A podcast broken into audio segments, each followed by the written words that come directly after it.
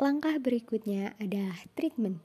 Jika petugas telah berhasil melakukan pelacakan dan identifikasi, maka orang tersebut akan mendapatkan perawatan baik di rumah sakit maupun isolasi mandiri sesuai yang dianjurkan oleh pemerintah. Nah, hal ini dilakukan agar pasien dapat segera pulih dan angka kesembuhan dapat terus naik. Menurut Profesor Hasbullah Tabrani, guru besar Fakultas Kesehatan Masyarakat UI, jika kita disiplin menjalankan protokol kesehatan 3M dan pemerintah aktif menjalankan 3T, Indonesia bisa menghemat 500 triliun.